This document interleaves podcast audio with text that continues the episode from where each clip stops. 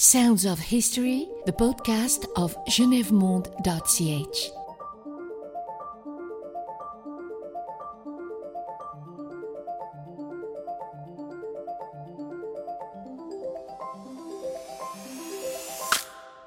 Here is a hand to hand struggle in all its horror and frightfulness. Austrians and allies trampling each other underfoot, killing one another on piles of bleeding corpses felling their enemies with their rifle butts, crushing skulls, ripping bellies open with saber and bayonet. No quarter is given.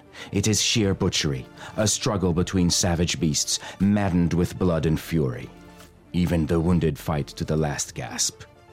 When they have no weapon left, they seize their enemies by the throat and tear them with their teeth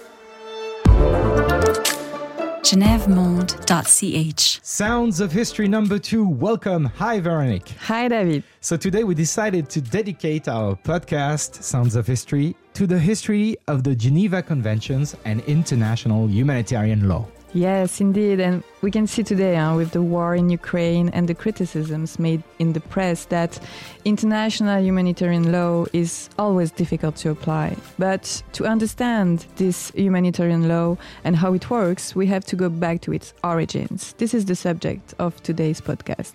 International humanitarian law is also the theme of our January thematic dossier which is available on the genèvemonde.ch website. To find the dossier, it's easy. Enter genèvemonde.ch, go to the uh, browse section and click on dossier. Veronique, when we talk about uh, the humanitarian law, we talk about the Geneva Conventions, the law of war, the additional protocols. It's sometimes confusing. I have all that in my head, but not really in a clear way. So, where do we start? Uh, I think we should start with the Geneva Conventions because they are the basis of international humanitarian law. Okay, so what are the Geneva Conventions? The Geneva Conventions, David, are international treaties that contain the fundamental rules of international humanitarian law. Their main objective is to limit violence on the battlefield. IHL is about imposing limits on human violence in armed conflict, but it is not about prohibiting war. There is a law of war, but it is different. The law of war is the set of rules to conduct war, and the humanitarian law is the set of rules and principles to limit the direct effects of war. The humanitarian law was formulated by the ICRC in Geneva, right? Absolutely. The ICRC is an old organization. It was founded in Geneva in 1863 on the initiative of Geneva citizens. Today, the ICRC intervenes in conflicts around the world, and the Geneva Conventions are among the most ratified treaties in the world. Geneva also plays the role of a kind of promoter of international humanitarian law abroad. Since the end of the 19th century, Switzerland has built its foreign policy essentially around two elements neutrality and humanitarianism. Switzerland, which has a long humanitarian tradition, supported the creation of the ICRC and the adoption of the Geneva Conventions. It was June 1859 a lone carriage struggled across northern Italy. The gentleman inside, the Geneva merchant Henri Dunant, was on important business. He was determined to be given an audience by Napoleon III, the powerful Emperor of France. Dunant knew that Napoleon was now somewhere nearby with his troops. Dunant suddenly found himself in the midst of a battlefield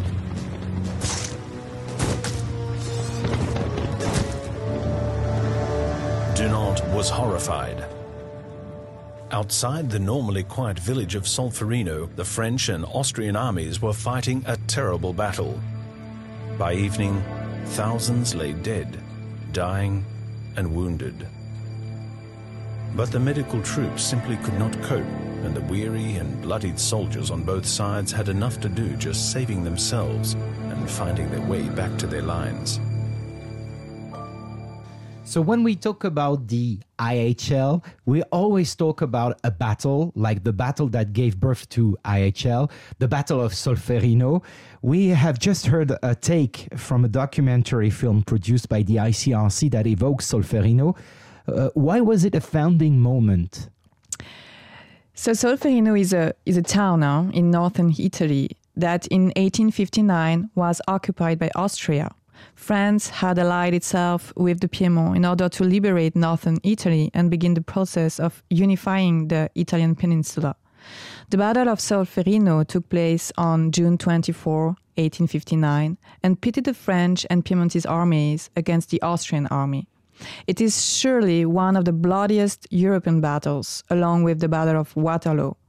The toll is difficult to assess, but it is estimated that between 30,000 and 40,000 people died. Henri Dunant, a Geneva banker on a business trip, visited the battlefield of Solferino and was deeply affected by the tens of thousands of wounded and abandoned soldiers dying on the battlefield. At the time, Veronique, there was little concern for the fate of prisoners of war. There were no or very few doctors on the battlefield, right? Yes, right. And Dunant, who was not a doctor, made a decision that completely changed the course of his life and the course of the life of many others. He decided to stay and help the wounded soldiers. And he surprised everyone by asking that the captured Austrian doctors be released to treat the wounded, regardless of the nationality. His experience led him to formulate ideas on the possibility of limiting violence on the battlefield. These ideas were not entirely original, and we can cite the charitable actions of the British Florence Nightingale during the Crimean War, or the Grand Duchess Helena Pavlovna, who sought to make the European bourgeoisie aware of the violence of wars and of the need to bring help to wounded soldiers. Is there in the world a prince or a monarch who would decline to support the proposed societies, happy to be able to give full assurance to his soldiers that they will be at once properly cared for if they should be wounded? How did Henri Dunant manage to get the first Geneva Conventions adopted in 1864? Well, back in Geneva, Henri Dunant published his war diaries in 1862 in the form of a book entitled A Memory of Solferino, an extract of which we have just heard. Dunant was looking for a way to mobilize public opinion on the fate of wounded soldiers and prisoners of war. In the second part of his book, he formulates a series of ideas that form the basis of the future ICRC and international humanitarian law. In A Memory of Solferino, Dunant made two important proposals the creation of national relief societies and the conclusion of a treaty to protect sanitary services on the battlefield. In Geneva, other personalities will rally to his cause and form a committee that will soon take the name of International Committee of the Red Cross, ICRC. Yes, and these personalities were from Geneva, Protestants, and from the same social class. Next to Henri Dunant, there was the lawyer Gustave Moynier, the general Guillaume Henri Dufour, and two surgeons, Théodore Maunoir and Louis Appia. These personalities were to organize two international conferences, the first in 1863 at the Alabama Hall, the emblematic venue of International Geneva, laid the foundations of future relief societies, and the second in 1864, also at the Alabama Hall, adopted the first Geneva Convention to protect wounded soldiers in wartime. Letter from Mr. Vaner, Swiss consul in Le Havre. 9th of September 1863. To Gustave Moynier, President of the Société d'Utilité Publique, 3 Rue Neuve du Manège, Geneva. Dear Sir, this morning's mail has brought me the document you have just published under the title of International Conference on the Sanitary Service of Armies in the Field. Honor to Monsieur Henri Dunant and to your society for the happy idea of creating effective relief for the victims of war. It will be welcomed by all men of goodwill and blessed by the Almighty. If my age does not allow me to enlist among the battlefield nurses, I would seek the honor of being a member of the first committee to be formed. And my most ardent wish is that the Swiss Society of Public Utility, of which I have the honor of being a member, should take up your beautiful and great idea and devote itself to its propagation. It cannot encounter serious obstacles. The venerable and excellent General Dufour will laugh at the poor consul and will be well advised. I would be very grateful if you would present him with my most respected tributes. May God give him many years. The time is ripe for material interests. Many governments seem to think only of creating ever new food for selfishness, and the public spirit is leaving. However, there are still many men who do not live by bread alone, but they are isolated. We must, therefore, invite them to join together for the triumph of every generous idea. So I cannot tell you enough how happy I am that the competition to which you are so kind as to invite me has Geneva as its cradle, and to what degree it has aroused my sympathy. Please convey this to your honorable colleagues and accept, sir, the assurance of my high consideration and devotion. Signed, the Swiss Consul, F. Vaner. On August the 22nd, 1864, the first Geneva Convention was adopted by 12 countries at the General Congress in Geneva. What role did Switzerland play in this? Well, after the ICRC was founded in 1863, the members of the committee wanted to organize a major diplomatic conference at which an international treaty, the First Geneva Convention of 1864, would be adopted. But the ICRC needed support, and in particular, the support of a great power that would give legitimacy to the international treaty project. In this context, Henri Dunant multiplied his contacts and trips abroad. Yes, it was the French Emperor, Napoleon III, who gave him strong support. Napoleon III agreed to sponsor the conference, which Switzerland, as a neutral country, could not or did not wish to do. The Swiss Confederation then agreed to host this international meeting. When asked what role Switzerland could play, the Federal Council decided that such an international conference was perfectly in keeping with its role as a neutral country and made it possible to link its foreign policy to its humanitarian tradition, which at a time referred above all to its tradition of asylum. After the signing of the First Geneva Convention, Switzerland's humanitarian tradition will evolve considerably under the influence of the ICRC and the Geneva Conventions. The first convention of 1864 aimed to improve the conditions of wounded soldiers on the battlefield. In what way? Indeed.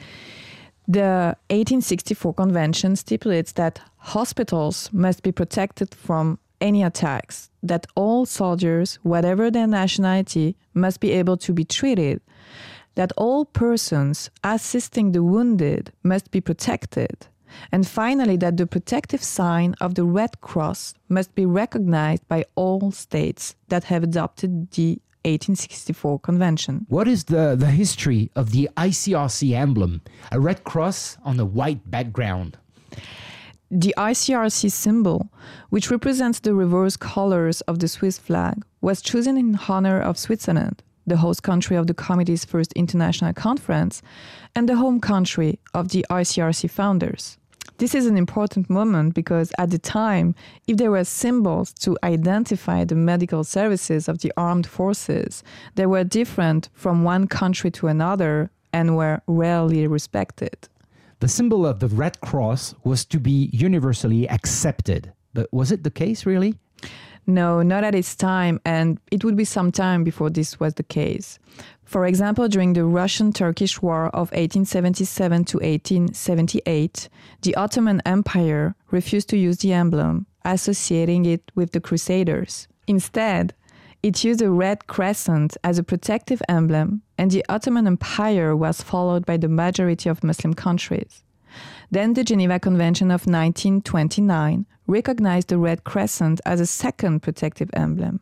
Much later, in 1986, the International Conference of the Red Cross decided that the organization should change its name, and the International Committee of the Red Cross and Red Crescent was born. We can also mention the case of Israel, which also refused to use the ICRC's emblems, believing them to be religious signs and which has since used the red shield of David, a red six pointed star surrounded by a red diamond. And in 2005, a third additional protocol sets out the red crystal emblem for those who could not want to intervene under the Red Cross or Red Crescent while keeping the same prerogatives. There are several stages that led to the Geneva Conventions in their present form. Uh, were there any developments following the First World War? Yes, the First World War will fundamentally change the ICRC. The organization expanded and developed its actions in the field of conflict thanks to the creation of the first national delegations that employed local staff. The First World War also brought about the emergence of new categories of victims, such as political prisoners, refugees, and civilians in occupied territories, which nourished the need to reform the international humanitarian law in order to provide these categories of people with legal protection. The adoption of the 1929 Convention made it possible to extend legal protection to soldiers who were prisoners of war, but the ICRC did not manage to integrate civilians into the international humanitarian law. In fact, Veronique, it was not until the Second World War that the ICRC succeeded in providing civilians with protection in wartime. Indeed, the Second World War will result in a broadening of the scope of application of international humanitarian law towards civilian populations. That said, David, the ICRC was already well aware of the violence generated by modern wars on civilian populations. We can cite, for example, the Second Italo Ethiopian War of 1935 1936, in which the ICRC was involved, or the Spanish Civil War, in which atrocities were committed against civilians on both sides, the Republican and Franco camps.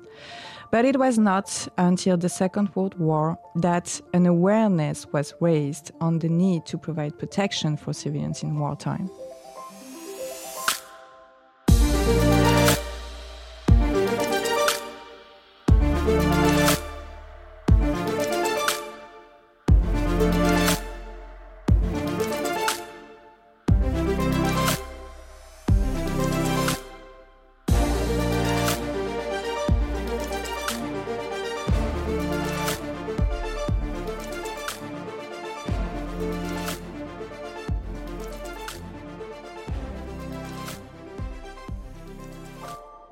La salle de l'Alabama From the Alabama room at Geneva City Hall on August 22, 1944, Mr. Max Huber, President of the International Committee of the Red Cross, speaks to us.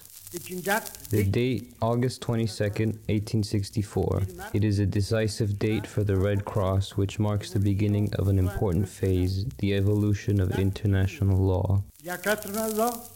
The act signed 80 years ago by the plenipotentiaries at the diplomatic conference known throughout the world as the Geneva Convention. This convention enshrined within the framework of international law principles already proclaimed in 1863 by an unofficial conference of which Henri Dunant was the inspirer and General Dufour the president. In 1944, the ICRC celebrates its 80th anniversary, and in the archive soundbite, we just heard Max Huber, a Swiss jurist who was president of the ICRC from 1928 to 1944, talks about the importance of the post Second World War period in the evolution of the humanitarian law. What are these changes that Max Huber talks about? Yes, the Second World War highlights the viability of international humanitarian law in several respects. Historians who have worked on this period have shown several cases where the Geneva Conventions were not respected. This was the case with Italian soldiers captured by the Germans after the armistice of September 8, 1943, or with the soldiers of the German and Japanese armies captured by the Allies after their unconditional surrender. In each case, these captured soldiers were refused the status of prisoners of war. The repatriation of prisoners of war after the cessation of hostilities posed many problems. Some prisoners, especially German prisoners, had to wait several years before they were released and could return home. So, the Second World War was a time of questioning for the ICRC.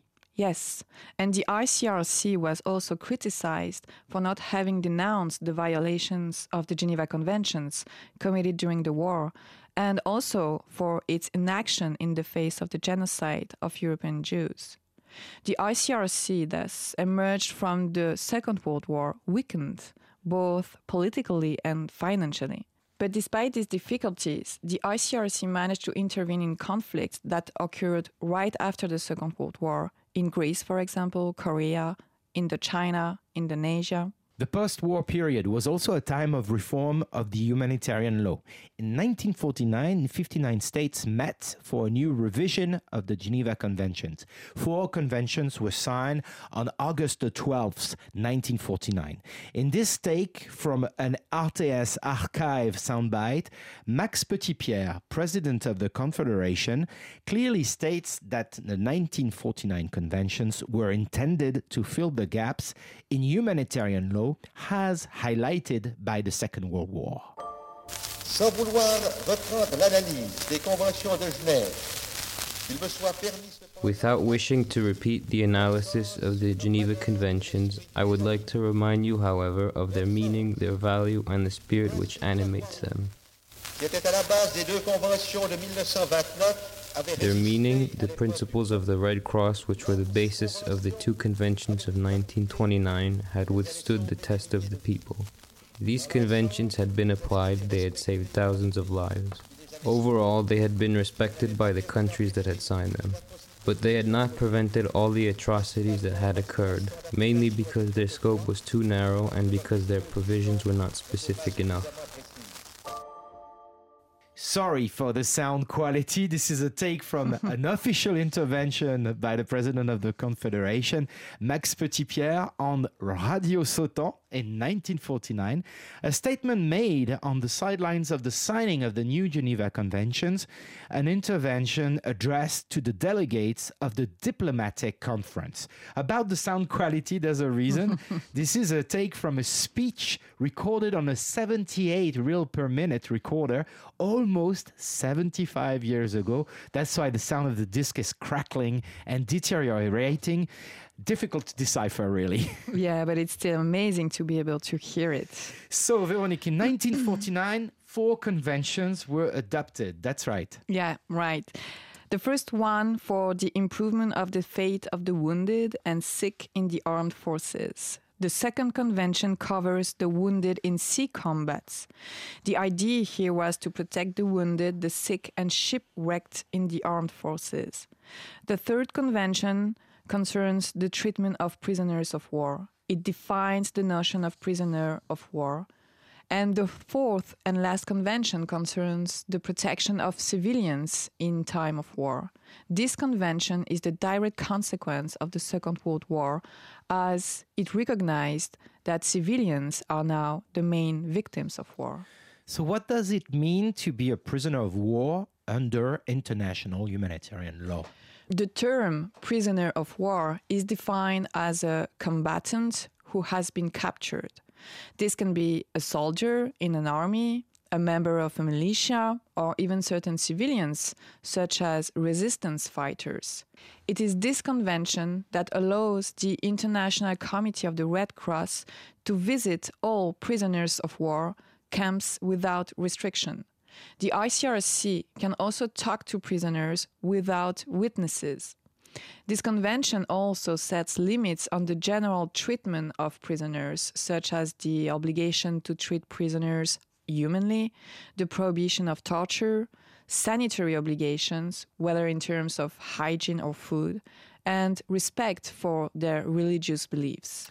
After the Second World War, however, several countries refused to apply the conventions to German soldiers prosecuted for war crimes. Yes, and it was only after a series of debates that the Diplomatic Conference of 1949 retained the idea of maintaining the benefit of the convention for prisoners even after their final conviction. What rules does the Fourth Convention lay down to protect civilians? Well, with the fourth convention, civilians cannot be taken hostage or to be used as human shields. The torture of civilians to obtain information is also prohibited, and all reprisals against civilians or their property are also strictly forbidden.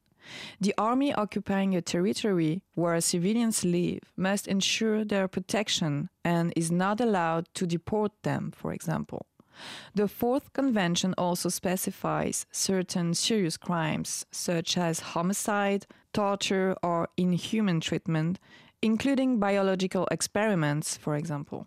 Were nuclear conflicts addressed in 1949? No, but the nuclear reality was taken into account by the ICRC. For example, Dr. Marcel Junod, who worked for the ICRC in 1945, was the first foreign doctor to go to Hiroshima to treat the victims following the attack on August the 6th. In September 1945, the ICRC called for the abolition of nuclear weapons. However, this highly politically sensitive issue was not discussed at the 1949 conference. The ICRC wanted the states party to the Geneva Conventions of 1949 to agree to ban the use of nuclear weapons. But for the United States, this was inconceivable in the face of the threat posed by the USSR. You see, David, it was the Cold War logics. Absolutely, Veronique. Uh, Cold War, but also the question of decolonization. So we're going to listen to a, a soundbite about that topic. It can sometimes be seen, not without concern, that the young nations, I mean those which have recently achieved independence, are inclined to discount the Red Cross idea and humanitarian law principles, together with everything they inherited from colonial powers as just another import from Europe. Yet it's an error to consider these principles as being of Western origin, formulated by whites for whites. The historical fact that they were born in Europe doesn't change the matter, for when conceived, they were designed to be universal. In the 1950s and 60s, many countries, particularly in Africa, gained independence. In the take, we have just heard Jean Pictet, vice president of the ICRC, talks about the difficulties of applying the Geneva Conventions in Africa. What particular problems has decolonization posed for the application of the humanitarian law? Well, this is a complex question. First of all, I would say that the application of the Geneva Conventions in the newly independent countries in Africa was made difficult by the very fact that these conventions were of European or Western origin. And as Jean Pictet says in the extract we have just heard, some African countries considered these treaties as a new form of Western colonization. But there was also other problems. And another problem was linked to the very definition that the ICRC had given to the notion of international armed conflict, which is the only case in which the ICRC could intervene. For the Geneva Conventions to apply, David, wars must be international, interstate, and governmental in character. So, what you're saying, Veronique, is that for many newly independent states, the humanitarian rules adopted in 1949 did not cover all situations of armed conflicts. Precisely, David. The wars of decolonization after 1945 differ from traditional international armed conflicts. They are mostly struggles for decolonization between indigenous communities and the colonial power within a single country. These wars also imply other categories of actors who were not recognized as legal combatants by the 1949 conventions, like the members of liberation movements who were not soldiers, member of an army. In the 1960s, other conflicts, such as the Algerian War or the Vietnam War, also showed the limits of the Geneva Conventions. Yes, that's right. And but the problem here was the definition of what constitutes a prisoner of war. For example, captured Algerian fighters were not considered by France as prisoners of war because they did not wear a military uniform. That said, the fact that the international humanitarian law had gaps does not mean that nothing has been done to help captured combatants. And ICRC delegates on mission played an important role by proposing ad hoc solutions that were not in the law. These unwritten rules form what we call the humanitarian doctrine. For those who would like to know more about the birth and development of the humanitarian doctrine, you and I had the chance to talk to somebody called Jacques Moreillon, former ICRC delegate in uh, India, first in 1965 and then Vietnam. And from 75 to 88, he was the director of doctrine and law, then director of general affairs, and finally director general from 1984 he's a big shot. Our Yeah. listeners can listen to this interview on our website, genevemonde.ch. Yes, uh, this was a very interesting interview. So, to go back to our history, in 1949, the ICRC's conventions did not anticipate the Cold War, decolonization, and the nature of internal wars, wars of independence, or wars of national liberation.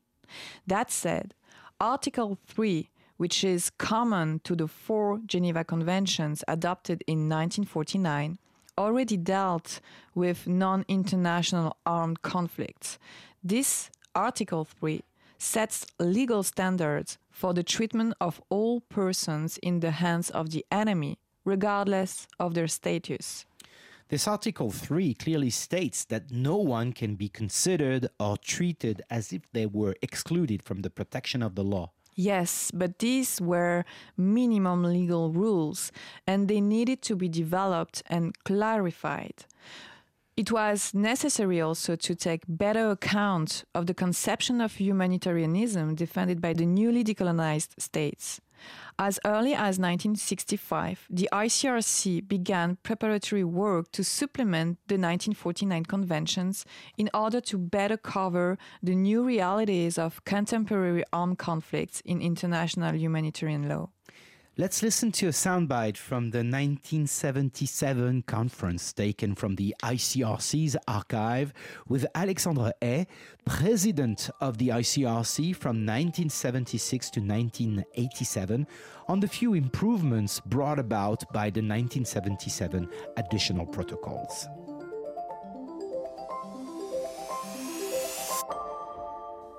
If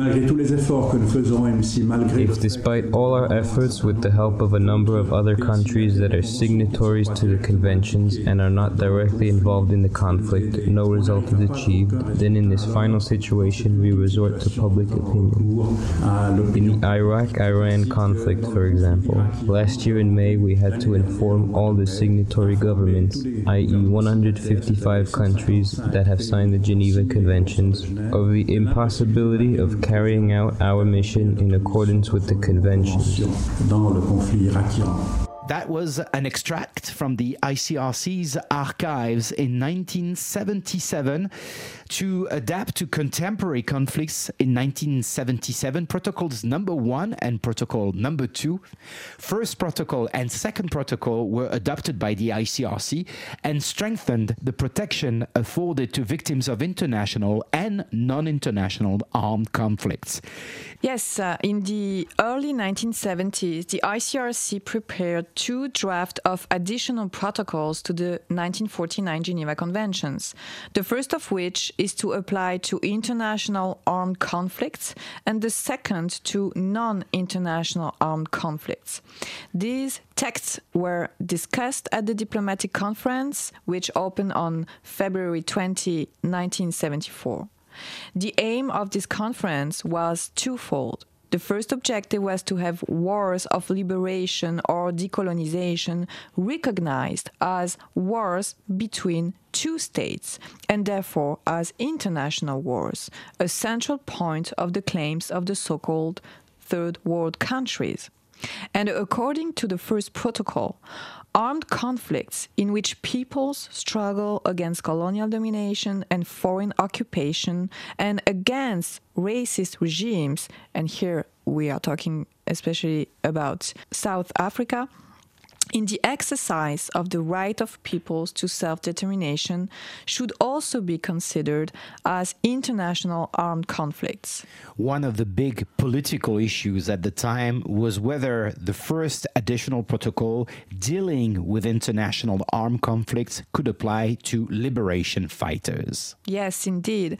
Fighters belonging to organizations such as the Palestinian Liberation Organization in the Middle East or the ANC and PAC in South Africa, all of which were recognized by the United Nations as representing the people of those countries. These liberation organizations were, because of this UN recognition, quasi state entities. The question was, therefore, whether they could benefit from the additional protocols, and assuming that their enemies also ratified them, whether their combatants would benefit from the protection of the Geneva Conventions, particularly the provisions relating to prisoners of war. What was the second objective of the additional protocols?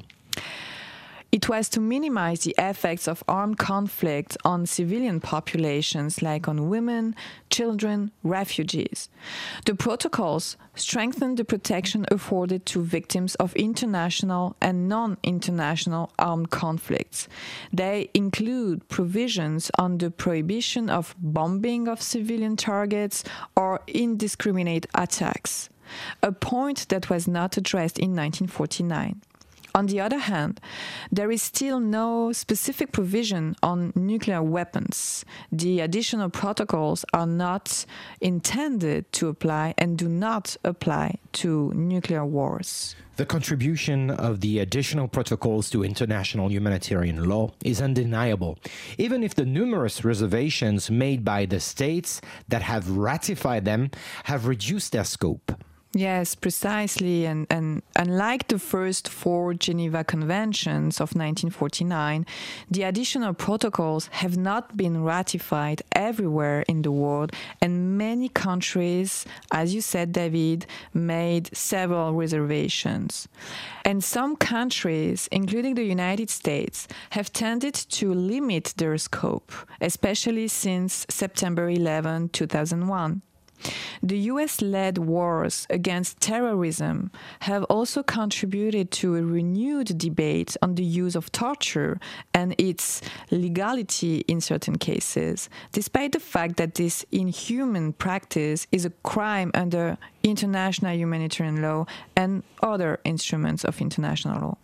The first version of the Geneva Conventions, written in 1864 under the influence of Henri Dunant and Gustave Moynier, has thus evolved considerably over more than a century. And even though these conventions have saved the lives of many people, the ICRC still faces difficulties in the field. Yes, this is true. And we can say that international humanitarian law is constantly evolving, and it is certain that it will continue to evolve in order to better take into account new challenges such as terrorist wars, cyber attacks, and climate wars, which will certainly become a major concern for the ICRC in the future. There are still many gray areas. But there is no doubt about the relevance of the Geneva Conventions. Of course, the provisions of the four conventions adopted in 1949 were all relevant to recent conflicts, including Afghanistan in 2001 and 2002, the Iraq War, 2003 and 2004, or the conflict between Russia and Georgia in 2008. That said, most recent armed conflicts are non international in nature. And we can think about conflicts in Sri Lanka, Sudan, Colombia, and Afghanistan. And the ICRC must continually adapt to these realities. But beyond that, I would say that the biggest challenge for the ICRC remains to have these conventions applied even by the states that have ratified them, a problem mentioned by Alexandre Hay in the last soundbite we heard. And on this point, the ICRC may still have to think about how to put pressure on the states at war. And on this point, the ICRC may still have to think about how to put pressure on the states at war. The current war between Russia and uh, Ukraine is an example of how topical this issue is. Sounds of History.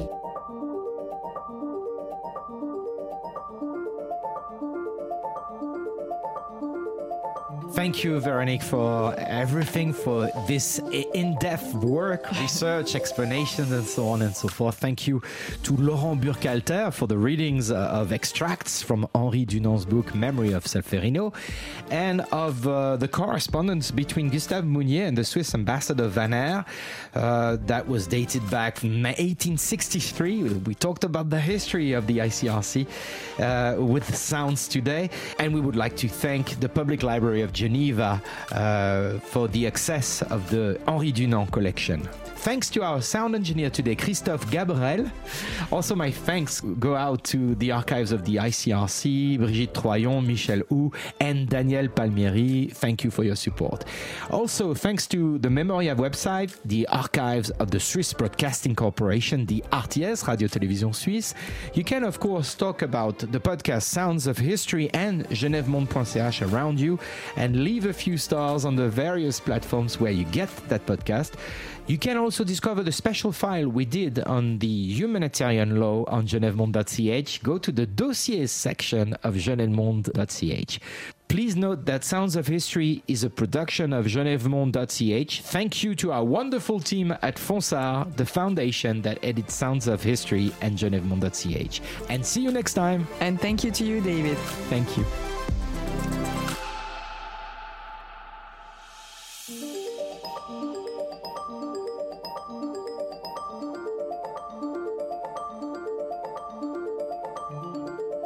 Sounds of History, the podcast of genèvemonde.ch. Genève Monde, at the crossroads of history.